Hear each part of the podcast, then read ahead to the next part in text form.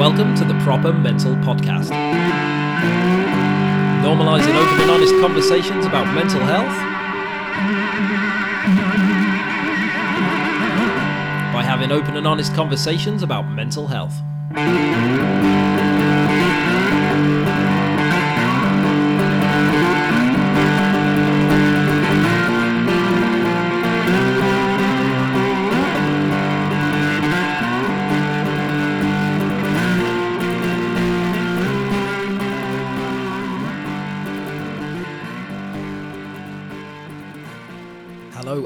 To episode 108 of the Proper Mental Podcast. And my guest this week is Shaun Flores, who is a model, an actor, and an OCD advocate. He's also a two times TED speaker where he's talked about the straitjacket of masculinity and the failures of multiculturalism. And Shaun began to experience OCD seemingly out of nowhere, and it was actually triggered by a dream. And from there, he started to experience sexual orientation OCD and began to question his own sexual identity. And while obsessively searching for evidence that nothing had changed, these thoughts began to transform and move towards harm OCD, and he began to fear that he would hurt someone close to him. Obviously, this was terrifying, and that pushed him into a breakdown. And it wasn't long after that that suicide related OCD began to terrorize him as well. And it was when frantically searching online for some sort of help that he just happened to connect with the right therapist and find the right type of therapy. And he was able to start to rebuild himself and get a better understanding of what exactly OCD is and how to live with it as part of his life. And he's now dedicated to supporting others by unapologetically telling his story to raise awareness around his illness, particularly in the BAME community, where there are additional barriers around getting support with any type of mental illness. And in this episode, Shaun takes me through his story from his first experiences of OCD and how this kind of all started with a dream. And he takes me through his breakdown and how he was able to get through it and out the other side. And it felt like a really important conversation to have because there's so much stigma around OCD, there's so many stereotypes. And a lot of people think that they know what it is and it is this thing, but there is so many different types of OCD and it manifests in so many ways and what people experience is very individual and very personal and to hear what shaun experienced with these particular types of ocd was a really hard listen and um, i do think he's really really brave for talking about this stuff it's hard enough to talk about mental health and mental illness it's harder again to talk about some of the more stigmatized and misunderstood types of mental health and mental illness. And then it's harder again when these things involve sexual identity and harm and suicide and things that are difficult to talk about anyway let alone when you throw them in the melting pot of OCD and mental illness and breakdowns. But Shaun is able to articulate this really well. He's got a good understanding of his own story, his own journey, and his experiences. And he's able to tell his story in a way that is really relatable and I think is really important for the people that need to hear it. We talk about the type of therapy that Shaun used as part of his recovery and why that particular type of therapy works for him. And we talk about the layers of stigma around mental health and mental illness particularly in relation to masculinity, race, and culture. Because again, this when it comes to stigma, there's just so many layers, you know. And Shaun's talking about mental illness as a man, which is difficult anyway, but also as a black man, which is difficult again, and also as a man from the Caribbean community, which adds different layers of stigma and misunderstanding as well. So, as you can tell from that, it's a really deep episode. There really is a lot going on, and we cover a lot of ground. And I can't thank Shaun enough for his time and for his bravery some of the things we talk about are particularly challenging, and the way that Shaun owns his story and takes control of it is, yeah, it's really inspiring. It was wonderful to chat to him. We talk about that too. We talk about the importance of owning your story, taking back control, dealing with the shame that comes with this stuff. Like I say, it goes everywhere. His TED Talks are amazing. I've put links to them in the episode notes. All his socials are in the episode notes as well. He's really waging war on OCD at the moment. I heard him on another interview say that OCD was the worst thing that's happened to him, but now he intends to be the worst thing that happens to OCD, and he's certainly fulfilling on that prophecy. And if you like what Shaun's talking about, if you like what he's all about, there's a lot of content at the moment on various platforms. If you just throw it into Google, you'll find more of Shaun talking about this stuff. If you would like to learn more about OCD, I've also recorded episodes with Catherine Benfield from Taming Olivia and Stuart Ralph, who is the host of the OCD Stories podcast. So they're well worth a look in my back catalogue. And while you're exploring that back catalogue, feel free to leave me a review on iTunes or Spotify. And if you want to connect with me in any way on social media, it's at Proper Mental Podcast. You can get me in all the usual places. The best place to get hold of me, if you fancy a chat, is to email me via the website. That's everything you need to know. This is episode 108 of the Proper Mental Podcast with Shaun Flores. Thank you very much for listening. Enjoy.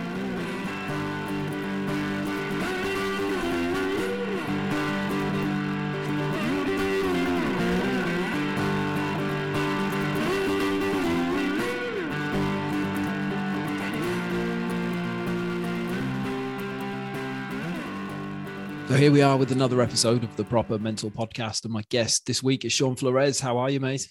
Man, listen, thank you first of all for bringing me onto your platform. The honor is absolutely mine. But yeah, I'm, I'm doing well. I've been on quite a few podcasts now. I've been writing quite a few articles, um, all about you know obviously OCD. So that's been the front and center of everything that I'm doing. So I'm in a I'm in a place where recovery is going well, and I'm understanding that to serve the people from where who I come from has been a great part of my recovery.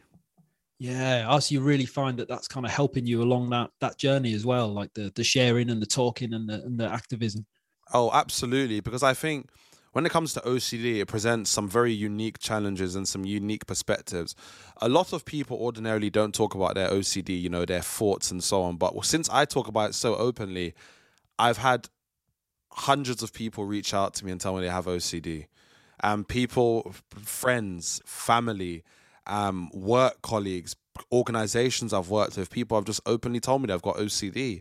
And this is what I mean by the power of a story shared as a burden halved. And by telling us telling your story, you unite other people under your common struggle.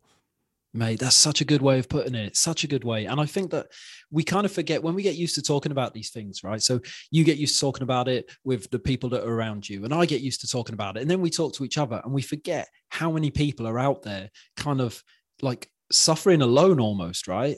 And then when these conversations like you're doing at the moment when they when they're popping up in maybe different places outside of this echo chamber around mental health and mental illness then we can really reach those people who are just kind of they're, they're stuck out there and they don't know what help is out there and, and what other people are going through eh Oh, absolutely. You know, with the OCD community, it's a beautiful community. And since so many people have reached out to me, I've never been in so much awe and never felt so loved and cared about with my OCD journey to know that other people out there have it.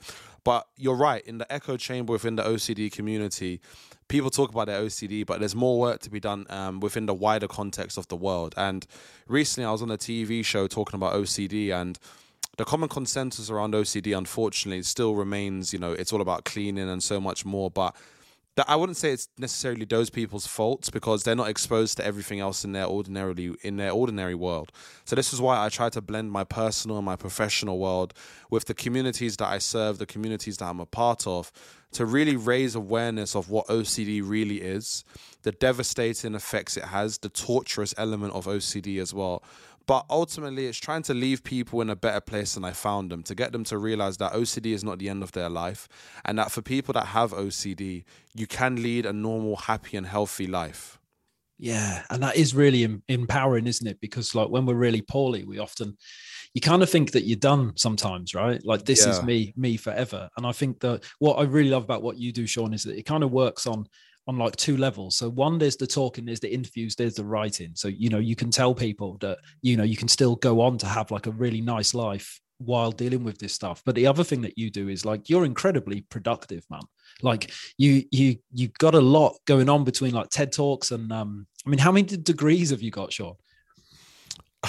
how many degrees? So I have criminology and sociology. I've got a master's in race, and media, and social justice. I did another master's like course in personal development. I did another life coaching course, but that was at the beginning of my OCD breakdown, so I need to go back and complete that.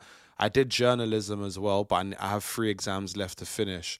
Um, so yeah, degrees wise, probably three degrees I would say I've got. But wow, um, education has been a core element of my life. And growing up, especially from the Caribbean community, we're always taught that education is the passport to the future and that it's the freedom that, in which we can alleviate ourselves out of poverty. So, as much as education was fantastic for me, I realized a long time ago that I didn't want to be on that conveyor belt of education in terms of master, or I mean, undergraduate, master's, PhD job. That's not necessarily how my life works, right? And I think for a very long time, I had this idea that I wanted to be a journalist when I was younger. My biggest role model for myself was Sir Trevor McDonald, who's from Trinidad and Tobago. He was the first ever black news anchorman on ITV. So he was a massive inspiration for me. And I thought I wanted to be like him because I love to tell stories of journalism. But then when I went to journalism school and I realized this was not what I thought it would be, now I've realized I like to work outside of the confines of the ordinary and to blend all the different experiences that I've got. So I didn't think I was going to continue doing journalism, but I've used my journalism skills to write my stories and to put the facts in and to blend the personal with the professional, as I've said.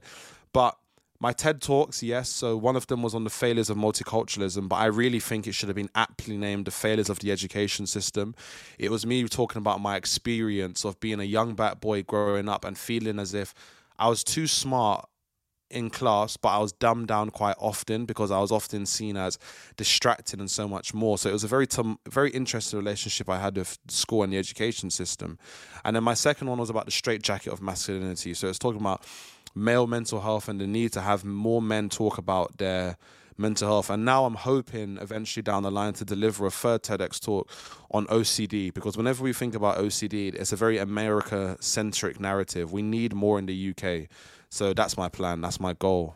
Yeah, mate. Oh, that's awesome. And like I say, just being that, just having all those different, all the different things that you do, and like it really shows people as well that people maybe if they're suffering right now and they think, oh, this is it, this is always going to be me, and then just to have people out there doing these things, and you can see these people and go, do you know what? This isn't, you know, there is so much more for you to come. You know, we've just got to, just got to get well. And that's it. Oh, absolutely. And I think OCD can be a very much a double edged sword, right? Um, so I, I suspect I perhaps may have ADHD too as well because I looked through my medical records and in the year 2000, I think there was an unofficial diagnosis of ADHD, but it's a complicated one because young black boys are diagnosed too much with um, ADHD. We're overdiagnosed, um, and quite often it, that's not always the case. But when it comes to my relationship with OCD, yes, it's a double edged sword. As much as it's caused me a lot of pain. I'm trying to recycle that pain into pain into purpose and to in, into passion. And as I was saying to you, one of the ways that I was able to alleviate myself out of my depressive episodes of OCD was I literally woke up, and I say this um, often to many people. I literally went, "Fuck this! For how long am I going to be depressed?" How long am I going to be upset? Let's get up and let's change the world for people with OCD. Someone has to do it. So, this is why I say that quite often. I'm an unelected representative for the black community when it comes to speaking about OCD. So, it's a it's a heavy cross to bear, but it's a burden I've decided to carry because somebody needs to do it. You know, a lot of people complain about stuff and there's always a problem, but I'm very solutions focused. And that's that's something that's been really important to me. So for people out there who are listening you're struggling right now, if you're in pain, you might as well get a reward from it. And don't cry to give up, cry to keep going. That's something I keep reminding myself, you know. In my hardest times, and I still have hard times, don't get me wrong. I still have rough mornings, I still have the thoughts. I've learned to remind myself there's an end goal that I've got in sight and there's a, and there's a journey that I'm going on. Yeah, yeah, that's a powerful way to look at it, man. I think sometimes when we're when we're ill with this stuff, it kind of um, it's like the, it's the lack of control over your own life that can be you know that that drains the hope from it. But that way of um you know of kind of like empowering people to just claw that back a little bit of control that can be a really really um really really powerful thing man for sure. Yeah oh, definitely. what's your journey with mental health? Tell me a little bit more about yourself. So my um i had a, a breakdown in 2016 um, and it was kind of like triggered by the birth of my son. And I thought that at the time it was um, like a post postnatal thing, but it was only when I started to unpick my life and I kind of realized that I'd had uh, depressive episodes for a long, long time, and particularly anxiety. So anxiety drives my depression, and I, I I worry and I get myself in a state to the point where there's no energy left, and then I kind of get depressions. And I spent um yeah, between 2016 and uh, 2020, just sort of in between breakdowns and therapy, and you know, with my life on hold, really trying to put my life back together. Um, and yeah, very similar to yourself. You know, you, I think when you've been poorly, when you've been to that place, um, it makes you very compassionate and it makes you want to contribute to the conversation and, and be involved and help other people. It really like this most of the people i speak to on this podcast are, are very driven to make some sort of change you know whether it's like at a community level or a policy level or anything in between. And most of them also been to those dark places as well. And i think it kind of brings that humanness out in us sometimes. Oh, absolutely. I think if it wasn't for OCD in a very strange way, I, I, I've I've found sanctuary in my suffering with OCD. I've found a very strange allure in the in the sense of I know who I am, I know who I want to be, and OCD always shows me who I really am, right? OCD reminds me of what my values are by, you know, telling me really intrusive thoughts. I'm like, oh, there we go, just reminding me of what my values are. And I think it's that human it's that human element I think that you really touched on. I think before OCD I never really understood mental health. Although my mum had very depressive episode when my dad died on Christmas Day. And she and my mum's quite anxious. But I think having OCD and having the experiences I've had before OCD have allowed me to articulate my experiences in ways that my community and the Caribbean community and growing up, I haven't always been able to. I think I've always sought to have the language to be able to describe my experiences. And I think if it wasn't for OCD, I wouldn't have been able to connect with other people from the OCD community, which has just been a breath of fresh air. In a time when the air I was breathing was stale and my mind felt like it was suffocating me and I felt like I was drowning, I finally been able to find a life jacket and come to, to shore by just telling my story and to serve people. And I, f- I think people forget this, right? To get the one of the best ways to get yourself out of a victim mindset is to be of service to other people because it does wonders for your dopamine levels. But also, it reminds yourself that you've got value and you're cared about and you're loved and you're cherished. That's something that's been of unestimated importance to me on my journey with OCD, you know? And I just can't begin to tell people the value of your existence. You mean something, you matter. Even when you don't feel like you matter, you honestly matter. And this is why I leave my DMs open to people. And I've met people with OCD that I've never met in. Um, I've met people online that I'm just like, yo, let's just meet up and go for a coffee. Let's just meet up and eat. Because what do I have to lose by doing that? People, we are part of a community humans need a sense of belonging. And I think OCD showed me that I needed a stronger sense of community, but I also needed a stronger sense of humanity. Yeah, that's beautifully put, man. Beautifully. I love that thing of um like when you when you serve others essentially, serve your local community, it kind of so much of this stuff when we, when our like our brains collapse, we turn on ourselves, right? And there's that self-hatred. How can you hate yourself if you're doing something good. How can you be a piece of shit if you're like doing this good stuff in the world? It's like proving that voice in your head wrong isn't it? And, and re-getting control over it man. I love that. I love that so um so much.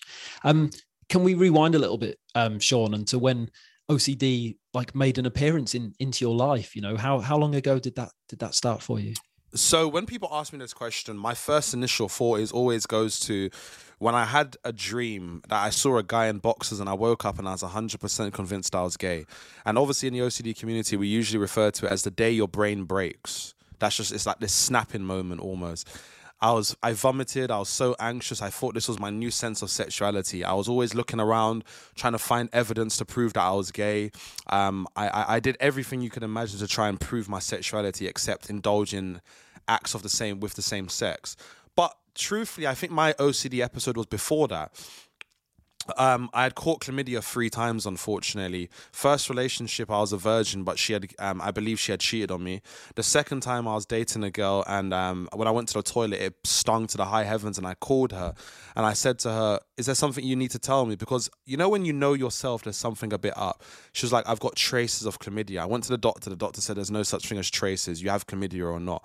The third time, um, I was I was seeing somebody and they gave me chlamydia as well. So you would say great things happen in free, but not according to OCD. And I think that was my trigger, really and truly. Then after the gay thought, the next new thought was HIV. That was my new obsession. I was worried I had HIV. Then that migrated to um, when I was with a girl that I was seeing um, I had this intrusive thought surrounding the word rape and it panicked me. I screamed at her to leave the house because I was convinced I was going to hurt her. It was probably one of the darkest times of my life because I was raised with a very strong army of women. Um, when my dad died, um, all my aunties came together to look after me. So I was raised by a very strong and powerful matriarchal unit, which I think informed me heavily of the young man that I want to be um, and the young man that I was at the time.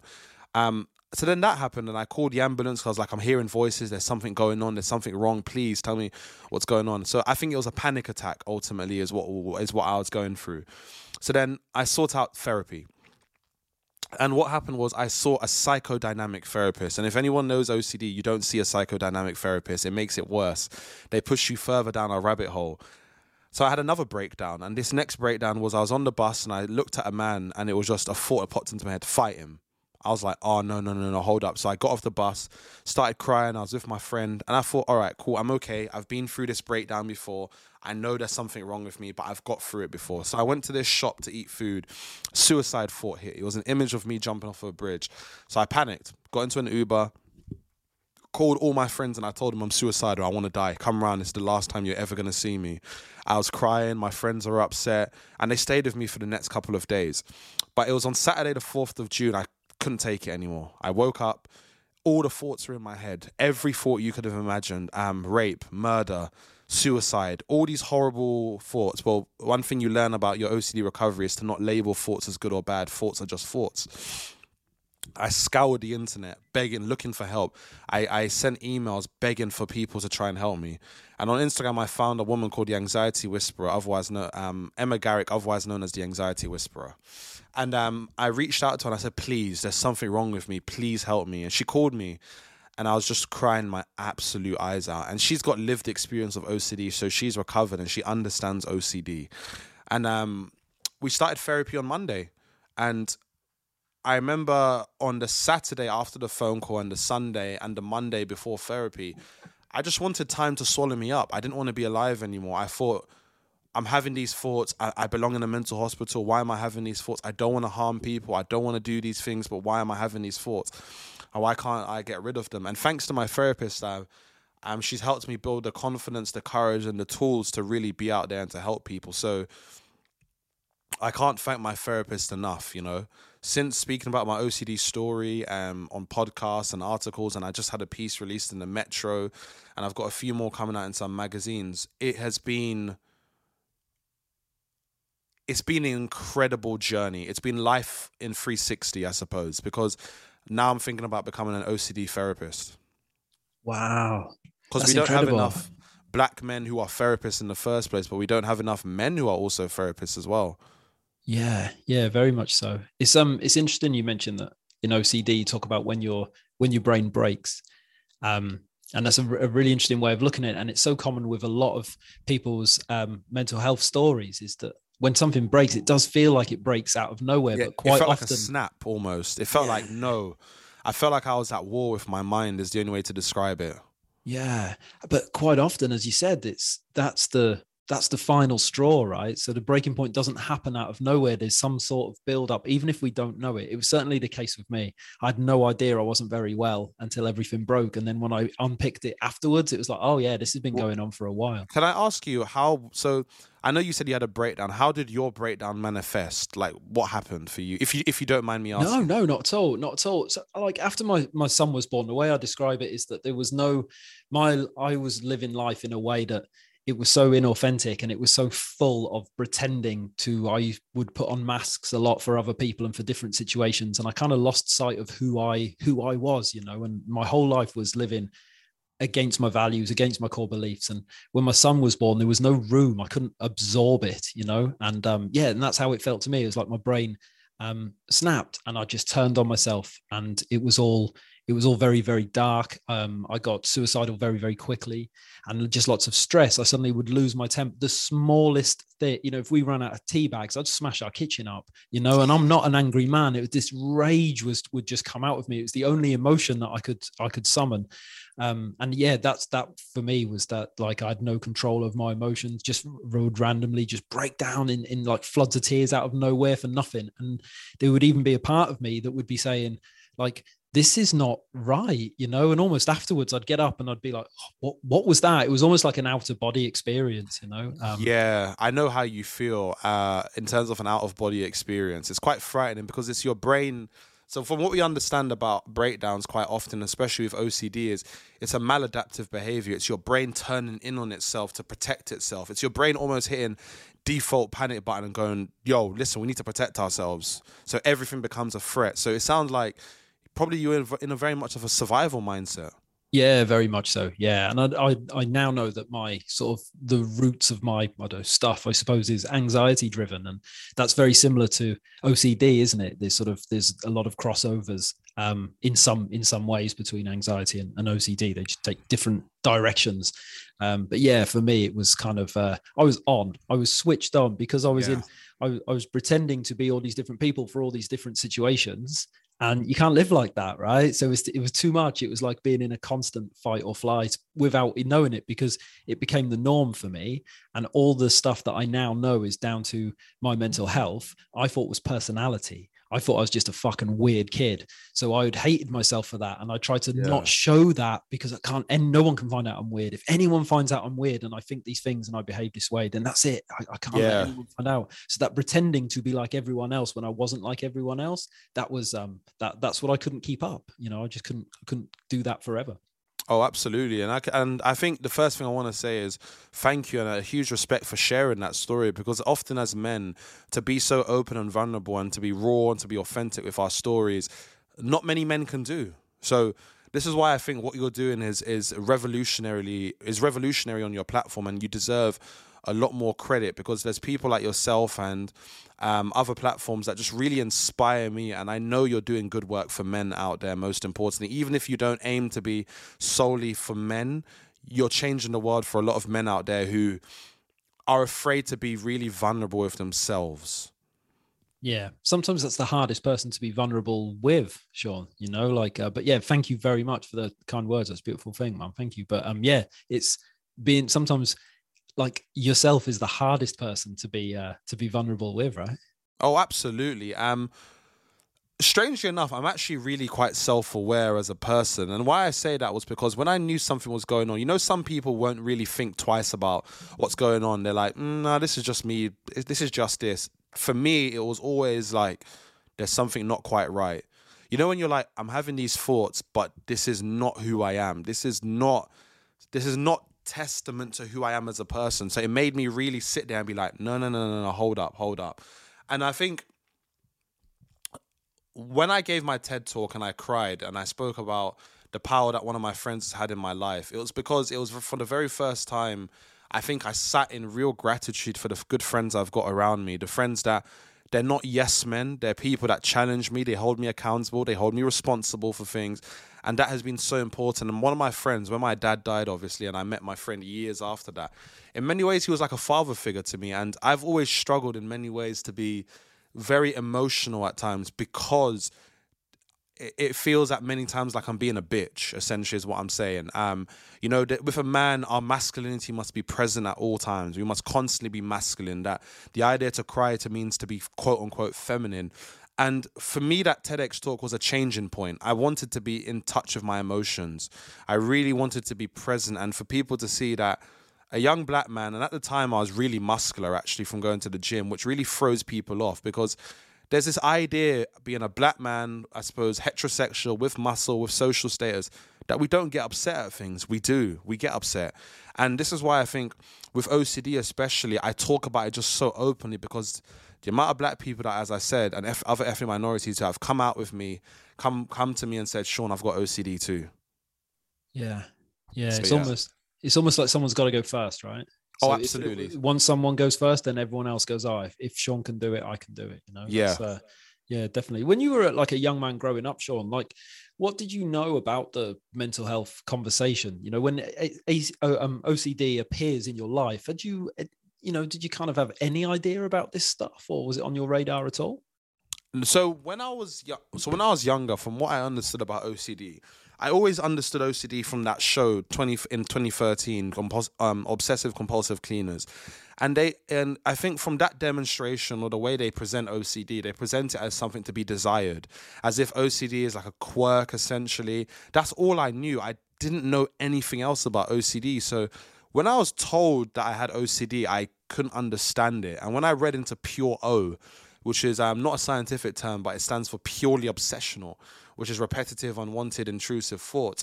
I was shocked that OCD presented itself like that. Um, but it it opened a brand new world for me in that sense. So I went from not knowing anything about OCD and having a certain image and idea of OCD to having a completely different perception of what OCD actually was. Because I've got a, now a lived, tangible experience of it.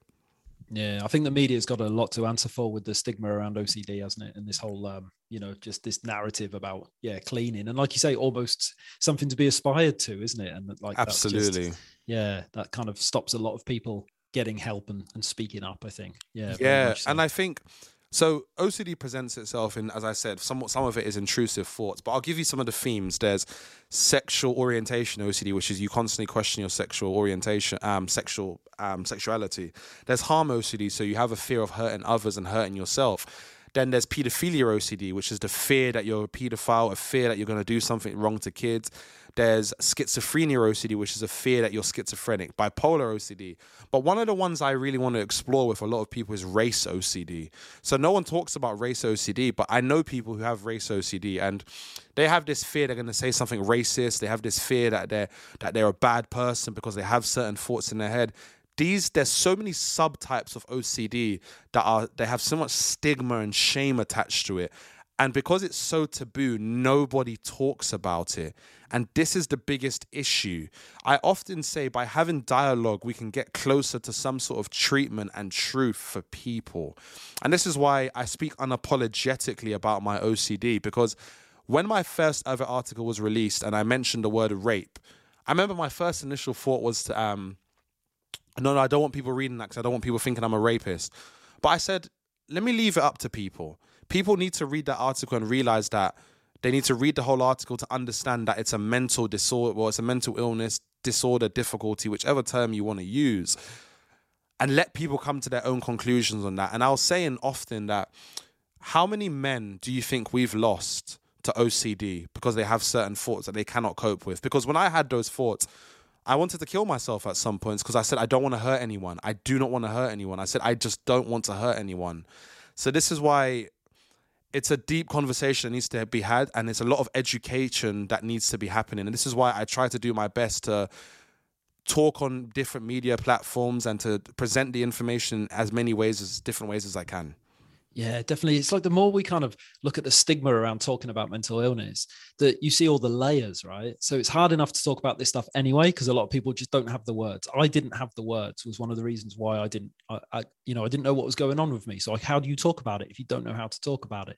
And then after that, there's the whole masculinity issue and being a man and being strong and not showing these, you know, these emotions. And then if you keep digging, there's more and more stigma. And if these things are hard to talk about and you don't have the words and you don't want to um, you know, appear weak. And then you have to sit down with another person and look at them and say, like, I'm worried I might be a rapist, or I'm worried that I might be a racist, or like that's heavy, you know. And you can, like you say, you can see why people suffer with that in silence. But shame dies in the light, right? Shame dies in the light. Absolutely. And I think a story shared is a burden halved. But one thing I think that comes with the story is that as a young man, you tell people is one of my friends, when I told her, I said I've like had rape thoughts and I'm terrified of them. She said, "Wait, why are you terrified of rape thoughts?" Well, I said, "What moral man or what what decent man wants to rape a woman?"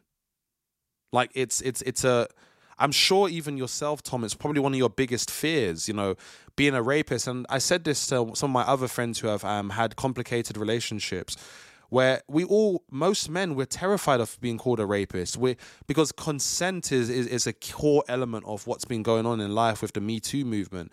But funnily enough one interesting point that was made by the ocd story stuart ralph he said the me too movement really shook up a lot of things for men. Because a lot of men already we had a fear of being a rapist but now con- the idea of consent is extremely black and white and consent's not black and white. People don't realize this that if a man was to ask to kiss you for a lot of women, they don't it's not attractive anymore. There's the element of surprise that it has to be. And a lot of men that terrified. And I know a lot of my friends to this day where they said what do they like in sex? They like consent. Most of us men like direct, clear consent. But within the social norms of dating, not everything is as black and white and not many men are brave enough to say this. And there's a lot of women out there who are honest enough to say yes consent is not black and white. There's implied consent there's non-implied consent there's yes no and there's other forms of consent. And this is why i think the idea of sexual harm to others really played on me very heavily because i understood the nuances of my sexual relationships and dynamics with people. But still to this day, I, I've learned to let go of the fear of being a rapist. Um, it still can trouble me at times, but I've learned to realize a thought is just a thought. A thought doesn't say anything about who I am. And I'm thankful in many strange ways that I'm worried because it means I care about the actions that I take and the action and what I engage with with other people. Yeah, definitely. Someone once, it might have been Stuart actually. I've had Stuart on, and um, he said like OCD tends to go for the the good parts of you. It tends to go for the things that you love. It tends to attack the important stuff. And um, you mentioned before how it kind of almost like shines a light on your values because if OCD is attacking these things, then these are clearly things that are important to you and that you can be proud of. You know. Yeah, absolutely. And and it's a very strange way to see it, but I really think that's a very important way to see it because often at times we can feel burdened and and and dragged down by OCD, and that is sometimes how I feel. Don't get me wrong. As I said, I'm very realistic with my journey. Recovery is not always easy. Recovery is not always 100%. Some days you're good, some days you're bad. But OCD is showing to you what really matters and what really cares. Doesn't that tell you something about who you are? That's why it's a double edged sword. Yeah. Yeah mate, it's a lot. It's a lot to think about. Yeah, I'm, I'm really interested after after you met um, Emma on Instagram, and you know you got start to get some information. And what did that look like when you first entered the therapeutic process because sometimes like it's easy to like once we get past being sick we can talk about when we're sick and when we're well we can talk about being well. But there's a lot of people that are kind of stuck in the middle. When you're taking those first steps and leaning into all that the the uncomfort that comes with therapy what did that look like for you Shaun when you first started to work on this stuff and get help? So the very first couple of sessions I was crying all the time. I couldn't stop crying. Um, Emma was very patient with me and very understanding because she understands how nasty an illness OCD can be when it rears its head. And so with OCD, you have CBT ERP, which is known as the gold standard. So it's cognitive behavioral therapy, exposure response prevention.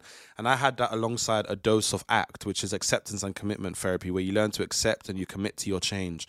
So one of the things I had to do surrounding my um, biggest fears was I had to watch shows with my biggest fears bipolar, schizophrenia, rape. I had to write a rape script. And in that rape script, I had to write I was a rapist, I was going to do this. And I was crying. And I'll never forget, I was visibly shaking and crying. I was, because in my head, I meant, I thought writing this and thinking about this meant I was going to do something to someone. And it was so horrible to do at the time. But after the session, I fell asleep and I woke up and I was like, that was exactly what I needed to keep showing my brain that we've got nothing to be afraid of. Um, and that's something that was really important. That was one of the um, exposures I did. Another one of the exposures was when I was having suicide thoughts. I had to go to a bridge and just stand by the bridge, let all the thoughts come, let the discomfort come, and hold out because anxiety always has a peak. But also, another thing to remember with exposures is don't do exposures by yourself. Always try and do it with a trained professional. That's something really important. I'm putting that out there as a caveat because I know for some people exposures can be too much, the anxiety can be too much. It can be like this sickening, gut wrenching feeling that you can't shake off. But that's some of the stuff that I've had to do in therapy. Um, some of the other things I've had to do in therapy were, you know, my therapist would try and trigger me deliberately. She'd let me get triggered and sit in that discomfort, and I just had to learn to operate through that discomfort. Um, so I, I think quite luckily in some ways it's allowed me to be a lot more high function with my anxiety. I still feel anxiety, but I always remember anxiety has a peak and then it drops. Because anxiety is your brain screaming at you, trying to protect you. But quite often in the modern world, anxiety is a liar. People forget that the modern mind is still, we're still very primarily wired. So anxiety is going to try and do all it can to protect us, but you need to keep showing your brain, I'm in control. I'm allowed to feel anxiety, but I can keep pushing forward irrespective. Yeah, it can be one of the hardest things, can it? About um, about recovering, about getting well, is that a lot of the process around that it is really scary and it is really hard, and you have to do really challenging things. And I've talked about I've talked about this on the show a lot before, but sometimes when you when you're ill and you're in a dark place, at least you know every inch of that darkness, right? At least you that gives you some control, and the idea of stepping out of it and, and doing these things can be really scary, can't it? The help is is more unknown. You don't know what's going to happen, and, and that can be really um really challenging as well. I think. Oh, absolutely. But I, I I often say to people that it's in the unknown where you grow the most. You need discomfort to be able to grow, and often through the trauma that I've gone through with OCD, because OCD is incredibly traumatic. Nobody, I don't believe anybody in this world wants to have OCD, but you learn to make peace with the turmoil or OCD can um, put you in, right? OCD, in many ways, I liken to a metaphor of quicksand. The more you try to fight OCD, is the deeper you get pulled into it. The less you fight, the more freedom that you find through it. And it needs daily man- management. I meditate every day, I journal every day, I do my exposures pretty much. Even when I'm feeling anxious, I'm like, all right, we got to get outside. Anything OCD tries to tell me differently to do, I go and do. Because I, I, I, rem- I remember that when I was at my worst, I didn't want to eat. I didn't want to shower. I didn't want to do anything. But my therapist said, Shaun, just do the simple things. That food you don't want to eat, have one meal a day. Make it, um, if you can, get two in. If you can, get three. Do those simple things and keep showing up. Keep showing up. And showing up is all you can do, right? And I think the one of the key parts of my recovery has been accepting OCD as something I perhaps will have to live with for the rest of my life, but it does not mean it's the end of my life. Yeah, yeah, definitely. It's a lovely way of uh, of looking at it. You know, lovely way of looking at it. I was I was really interested, Shaun, as well, to chat about because sometimes the things that affect how we see our mental health and how we uh, how we reach out and get help about it is is our uh, our community you know and our culture around us and i'm not going to ask you to speak on behalf of all caribbean people but how is being part of the caribbean community like what's how do um how do caribbean people see mental health because like culturally different uh, demographics of people see this stuff really differently right absolutely i think the relationship with the caribbean community especially has been heavily influenced by colonization and slavery. So there's this idea that by going to medical institutions, mental institutions, that you're going to be seen as crazy, there's something wrong with you. When I think for a very long time, we spent a lot of time hiding a lot of our ailments and illnesses in the fear of being locked up and in the fear of being seen as unwell. And I think with a lot of Caribbeans, we like to be in control of our own destiny and our own life and to surrender to institutions that in many ways remove our agency can be one of the most terrifying things. And I think that's where a lot of my own fears have come from. But slavery and colonization have heavily impacted the way we see mental health, right? When we think about, um, statistically speaking, that black boys up until the age of 11 have um, mental health on par with their white counterparts. But after 11, something goes wrong with their mental health, whether it's um, in, in, inequalities in society rear its ugly heads, rear, rear its ugly head, and so much more. But also, black boys in general are more likely to be sectioned under the Mental Health Act, and we're more likely to become in touch with the mental health institutions via the criminal justice system. Now, that tells you something, right? That we're trying to cure something that could be prevented. We could prevent it from getting to that place. Now, in some parts of it, I think it's discrimination, cultural barriers, stigmas around mental health where we don't want to be seen as weak, masculinity. Um, but culturally speaking, there's not much conversation going on around mental health. Um, the dichotomy between our mental health and the mental health providers is one that needs repairing. But I think it takes us to trust systems that ordinarily in the past have not always done right by us personally. Now, I'll give you a couple of examples. I know a lot of people who have been sectioned under the Mental Health Act simply because of the way they present their symptoms, they've been seen as a threat. Whereas I think a white counterpart of another ethnicity wouldn't be seen as that. Now, one of my biggest fears when I had some of my thoughts would be if the police came to come and check on me, they'd probably be really worried. I'm six foot three, I'm quite tall, I'm quite broad. I can be seen as a physical threat compared to a, a man who's probably a lot smaller, a different race, and probably potentially a different background. There's many different layers and nuances to these answers, and it's not as funnily enough, but not in, as a pun, but it's not as black and white as people think these things operate within gray areas and we need to dissect and pull a lot of these things apart to really do more for the communities in which we serve. Now the black community is one thing and i think a lot of communi- um, conversations around mental health are changing but there's other communities that also really struggle. I think in the east asian community and the south asian community conversations around mental health also do not exist. And there's even i think in some languages mental health that concept doesn't really come to fruition in any way shape or form. So that's why i think I think a lot of what happens within the Caribbean community, it's the fear of being seen as mad. Madness is something you don't want to be seen as. And you don't want to be a topic of conversation amongst um your family and your family friends because they'll start to look down on you. They look down on you as if to say, you know, we can accept that at times physically we can get injured. Like I tore my ACL earlier this year. But when it comes to mental health, it's still that stigma that we have surrounding it that we haven't removed. And I think some stigmas are good in society, but I think we need to remove a lot of stigmas about mental health because at the end of the day, most people who are mentally unwell, they're not massively always a threat to other people, they're more of a threat to themselves. And do we not have a due diligence in society to best protect people as much as we can to preserve human life and to find it valuable? Yeah, yeah, definitely. I mean, I suppose if like you got to look at it if um, because of the color of your skin if you're more likely to get sectioned well then of course people aren't going to speak up. Because if you do like a survey and you ask people like what's your biggest fear? if you do ask for help most people are going to say getting sectioned. And then if the, the statistics show that you're like four times more likely to get sectioned than a white person well of course no one's speaking up right? It's just yeah. like it's obvious yeah.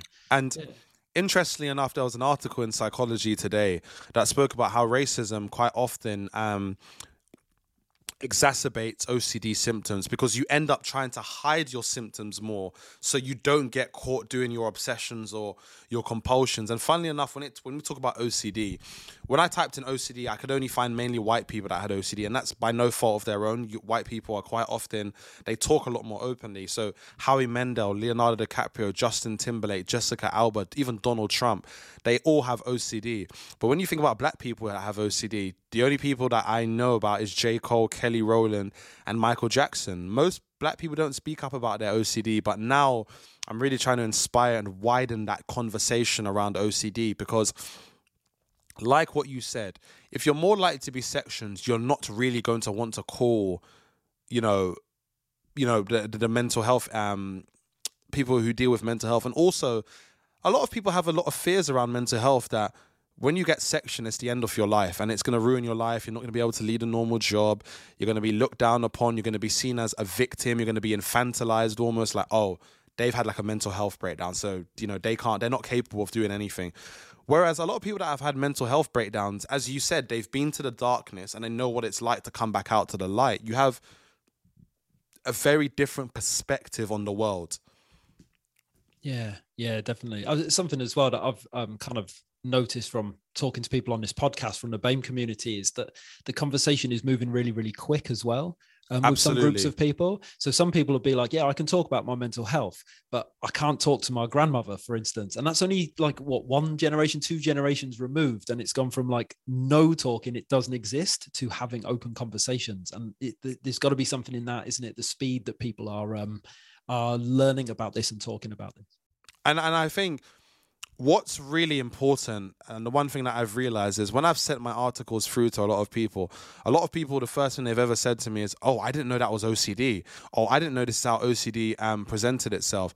So that's been another thing. But when i send out my articles and my podcast to my family members like my aunties and uh, my my mum as well my mum did not know that's how ocd presented itself. She was shocked. She called me up and she said I really didn't know this is how OCD was. And I said, well, there you go, mum. Now you understand it. Because I, I do also think my mum has an undiagnosed anxiety disorder, but my mum's not going to get help. In my mum's head, um, church is her therapy. Yeah, I think that's very common, isn't it, with the um, the older the older generations? That um, absolutely. Yeah, yeah, very much so. Oh, mate, so it's like, yeah, there's just so much that you're doing that we could talk about. That's really um, really uh, important you know shining light on all these different aspects. And it's this these levels of stigma that that really get in the way isn't it? When we try and break down that there's so many different reasons but it's really interesting you've mentioned a few times today about the the nuances in these conversations. And i think we can apply that to to mental health but we can apply it to any of the big conversations is that there it's there isn't black and white. It isn't easy. And i think because people are really scared of getting things wrong and i know i feel like this sometimes definitely is that maybe we don't engage in the things that are important to to talk about in case we get them wrong you know and i think by by talking more about the nuances and the subtle differences, I think that we can really open up a space for people to talk because people think if I go and talk about mental illness or I go and talk about race or whatever, um, and I get something wrong, then I'm going to get piled on on Twitter and everyone's going to think yeah. I'm this and everyone's going to think I'm that. But we need to dig in, don't we, to find the, to, I suppose if by having these conversations, we can almost give people the words to join in rather than disengaging with these conversations. Absolutely. And this is why I think a lot of what I do, I really try to facilitate open conversation and the freedom for people to ask me whatever questions that they want without worrying if they're going to offend me. At the end of the day, offense is taken, not given, right? And I and this is me being accountable and responsible for my own life. When people have made the throwaway um, dehumanizing comments about OCD in terms of, oh, isn't that that cleaning thing? I just take it as a moment to engage with them, to not scream, to not shout, I understand how frustrating it can be, and I know everybody is different, but I find the approach that practices a lot more empathy and humanity goes a lot further than the screaming down someone's throat and canceling them. Anyone knows that canceling does not work. You relegate ideas and behaviors to the underground. You need things to come out into the light. So that's where you can challenge it. And this is why I say criticism polishes the diamond that is the truth. Wim Hof um, said that, and I heard that, and I was like, I really resonate with that. So this is why I have to have open, candid conversations, and I think from having, for example, having this podcast with you, it sets a precedent. It sets a tone in which I feel like you know and your listeners are going to know that if you reach out to me, be unafraid to ask me something. Don't be afraid be fearless. Come and ask me whatever you want to ask me. And I'm going to answer it as truthfully as I can. And I'm going to try and do my best to present information in a way that is going to be palatable. Yeah. Yeah, and that's lovely because pe- yeah, people there's no such thing as a stupid question. If you don't know, you know, like when it comes to the language around mental health, I just think people are doing the best they can with what they've got. And as soon as someone uses the wrong word, and like you say, it is frustrating and it is unset, you know, it can be upsetting. But yeah, it, if we if we crack down on that too hard, then people are just going to stop engaging. They're just going to stop having the conversation altogether, and then then nothing nothing changes at all. Yeah, definitely, man. What's coming up, mate? Because like you're so busy at the moment, and you know what? Like I've just thought of this now, but as you as someone who is really busy, right? You're spinning all these plates. You've got all these things going on. How do you take care of yourself? You know, how do you manage your own recovery while being there for other people? So a big part of my recovery has been helping other people as well, knowing that I've been in that place and given them somebody that can empathize with them, not not just sympathy. Because I think sympathy can be really annoying at times, but someone who like I actually understand how you feel. I know where you are and you're gonna get better. But another big part of my recovery has been speaking. You know speaking has been a very as I, have said this many many times it's been a cathartic experience. It removes the coats that i've had on. And to share that story has just done wonders for other people. And, and in turn that's helped me because it showed that again we're not alone. But coming up oh no so another thing that i do as i said is i meditate i journal i practice my gratitude very regularly. So it keeps me out of a scarcity mindset and keeps me in, a, in an abundance mindset to show that there's more that I've got to life, regardless of what's going on in my head. But what I've got coming up is I'm a volunteer advocate with Orchard OCD. So I speak to, um, we're the only UK based charity funding faster and better treatment for people with OCD.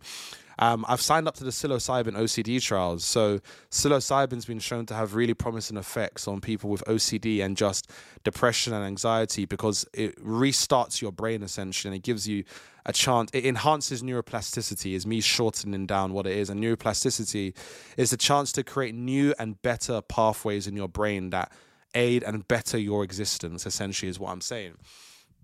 So that's one thing. I'm hoping to deliver another TEDx talk.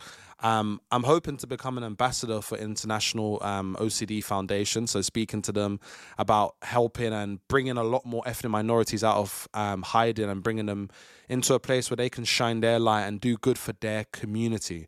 So at the moment, a lot of what I'm doing is community orientated. Um, I'm still modeling. I'm still doing a bit of influencing, but most importantly, I'm trying to be the right influencer um, I'm trying to be an influencer with the right influence in the world. So I'm still doing my social and political commentary. Mate, yeah, brilliant. So much to uh you got so much going on there, mate. It's wonderful. Absolutely yeah, wonderful. Man. And all with, you know, all there talking about this amazing stuff. It's interesting you mentioned the trials there actually. I've um I've done a couple of episodes about that, but I'll um it would be worth checking out an organization called PsyPAN who um they come together to just connect people after using psychedelics for recovery from um, mental health issues and because uh, they say the people go on these trials and then come out the other side and once your follow-up's done then you're then you're done. And they're kind of like connecting people to make sure these things are safe and to it's such a individual experience you know? So to, it's a real community they're building. They're doing some wonderful work. It'd be very much worth checking those out if that's something you're interested oh in. I'm, I'm definitely interested in that. You're gonna have to send that through to I'll me send because it through yeah. because we know the, the revolutionary the revolutionary power of psychedelics and we're the only civilization in society that does not use psychedelics, right? Um, we we demonize it, and we've still got in the UK this war on drug style approach of psychedelics, and we know psychedelics has powerful healing properties for the mind. So this is why I think more needs to be done about raising awareness of psychedelics, and we need to remove the stigma and the shame surrounding psychedelics as well. Yeah, yeah, very much so, man. Yeah, definitely. I'll um yeah, I'll send you some details about about them afterwards, man. But um Shaun, mate, thank you so much. That's um I learned a lot from that, man. It was a real pleasure to talk to you and um a big fan of uh, of what you're doing and, and what you do. So thank you for your time today, mate. I appreciate it. No, listen, man, the honor is mine, and I hope to everybody who's listening, you are renewed with some sort of hope and you don't give up on yourself. As I said, if you're crying and you're in pain, you might as well get a reward from it. Keep going. Do not give up on who you are. The world needs you. You are valued and you are inspirational. And I love you, most importantly. Mate, that's beautiful. Thank you very, very much. Cheers, man.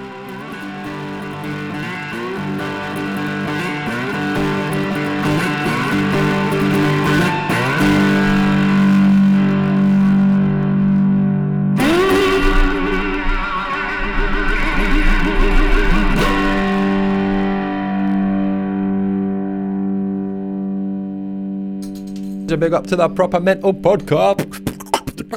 Podcast. Proper Mental Podcast.